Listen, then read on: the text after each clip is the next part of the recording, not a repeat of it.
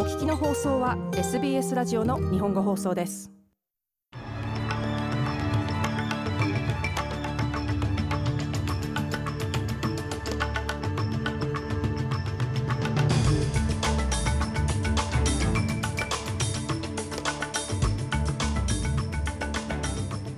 5月18日午後のニュースをシドニーから大場美がお届けします。31人の裁判官がオーストラリアの政治家に公開書簡を送り連邦汚職防止委員会の設立を要請しました。ウクライナのウォルディミル・ゼレンスキー大統領がカンヌ映画祭で演説を行いました。そしてスポーツサイクリング。イタリアで開催されているグランドツールでエトリア出身のビニアム・ギルマ選手が黒人としては初の区間勝者に輝き歴史に名を刻みました。この時間の主なニュースです。ではニュースを始めます。数十名の裁判官がオーストラリアの政治家に対し、汚職防止委員会の迅速な設立を求め、公開書簡を送りました。選挙期間中の介入としては珍しいことです。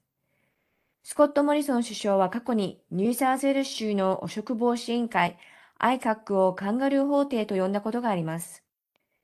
連合が提案した汚職防止委員会のモデルでは、公聴会は非公開で行われるべきだとされています。しかし、これらは正式に議会に提出されていません。センター・フォー・パブリック・インテグリティによって企画されたこの公開書簡では、民主主義の深刻な侵食を防ぐために強力な組織が必要であると訴えています。モリソン首相は今回の書簡に対し、裁判官には意見を述べる権利があると言っています。次のニュースです。3月期の賃金上昇率はわずか0.7%で、予想よりも低く、インフレ率に大きく遅れをとっていることが分かりました。インフレ率5.1%に対し、年間賃金の伸びは2.4%であり、オーストラリア準備銀行 RBA は、生活費の上昇に見合った賃上げが見られるのは、2023年後半までかかると予想しています。賃金は選挙戦の主な争点となっており、労働党は土曜日に勝利した場合、最低賃金の引き上げをフェアワーク委員会に提出することを公約しています。一方で連合はこのプロセスをフェアワーク委員会に委ね、委員会が独自に6月に決定するとしています。インフレ率はまだ比較的低いとスコット・ムリソン首相は述べています。賃金は上昇しており、今後も上昇すると言っているのです。課題はインフレです。それは世界的な課題です。ですから事実に目を向けてください。オーストラリアではインフレ率は5.1%ですが、ニュージーランドではほぼ7%、アメリカでは8.5%です。スコット・モリソン首相でした。次のニュースです。2つの新しい世論調査によると、二大政党制では労働党がまだ優勢であるものの、連立政権の有利さが目立ってきました。労働党のアンソニー・アルバニージー党首は、土曜日の連邦選挙を前に、本日、キャンベラのナショナルプレスクラブで演説を行います。野党は木曜日に公式な政策コストの数字を発表する予定です。労働党のトニー・バーク議員は、政権を獲得した場合、雇用の確保を推進すると述べています。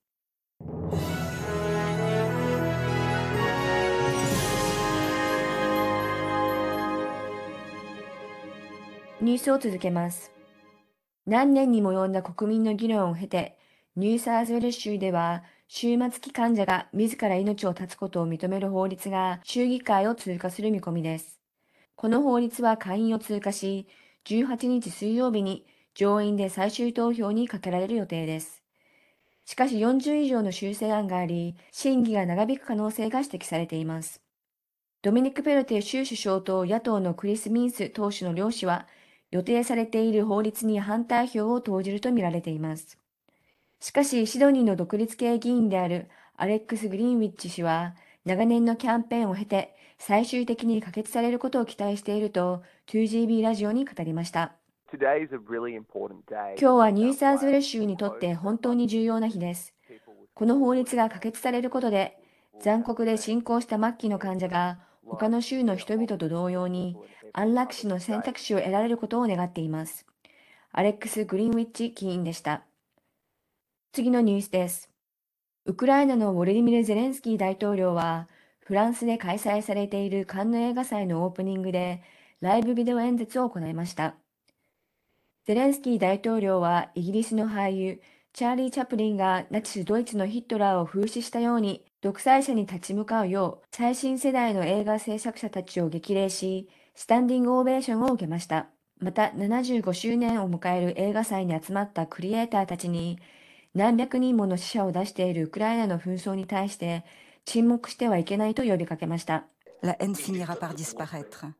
Hate will end by disappearing and the dictators will die. Finally, 憎しみは消されることによって終わります。そして独裁者は死ぬでしょう。最後に私たちは勝たなければなりません。この結末を保証するために毎回自由の側に立つという映画が必要なのです。そしてこれまでもそうであったように映画の道がそうであります。皆さんありがとうございました。ウクライナに光栄を。オルディミル・ゼレンスキー大統領でした。最後にスポーツ、サイクリング。イタリアで開催中のジロデイタリア第10ステージでビニアム・ギルメイ選手が優勝。アフリカ系黒人としては初のグランツール勝利となり、歴史に名を刻みました。エトリア出身の22歳は、今年3月、石畳の狭いコースを走るベルギーのクラシックでアフリカ系黒人として初めて優勝し、すでに歴史を作っていました。ギルメイ選手はチームに対してかける言葉もないと述べ、集団が良いスタートを切ったこと、そして歴史的な結果に感謝していると述べました。みんながとても良い仕事をしていたと思います。そしてポソは素晴らしかった。彼は最後の600メートルを走ってきたんです。彼は本当に素晴らしいリードアウトをしたと思います。ビニアム・ギルメイ選手でした。一方、ギルメイ選手は表彰台でシャンパンのコルクが顔に当たり、目を負傷しました。このため、次の第11ステージに出場するかは現在不明です。以上、5月18日午後のニュースでした。